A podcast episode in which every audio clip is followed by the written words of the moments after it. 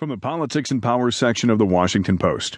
What's actually driving Obama's keep calm and carry on ISIS strategy? By Greg Jaffe.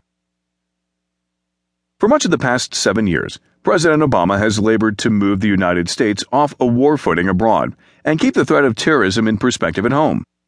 The Paris attacks and their aftermath are testing the limits of that approach and the patience of a country that is questioning whether the president truly understands the terror threat. Obama's response to the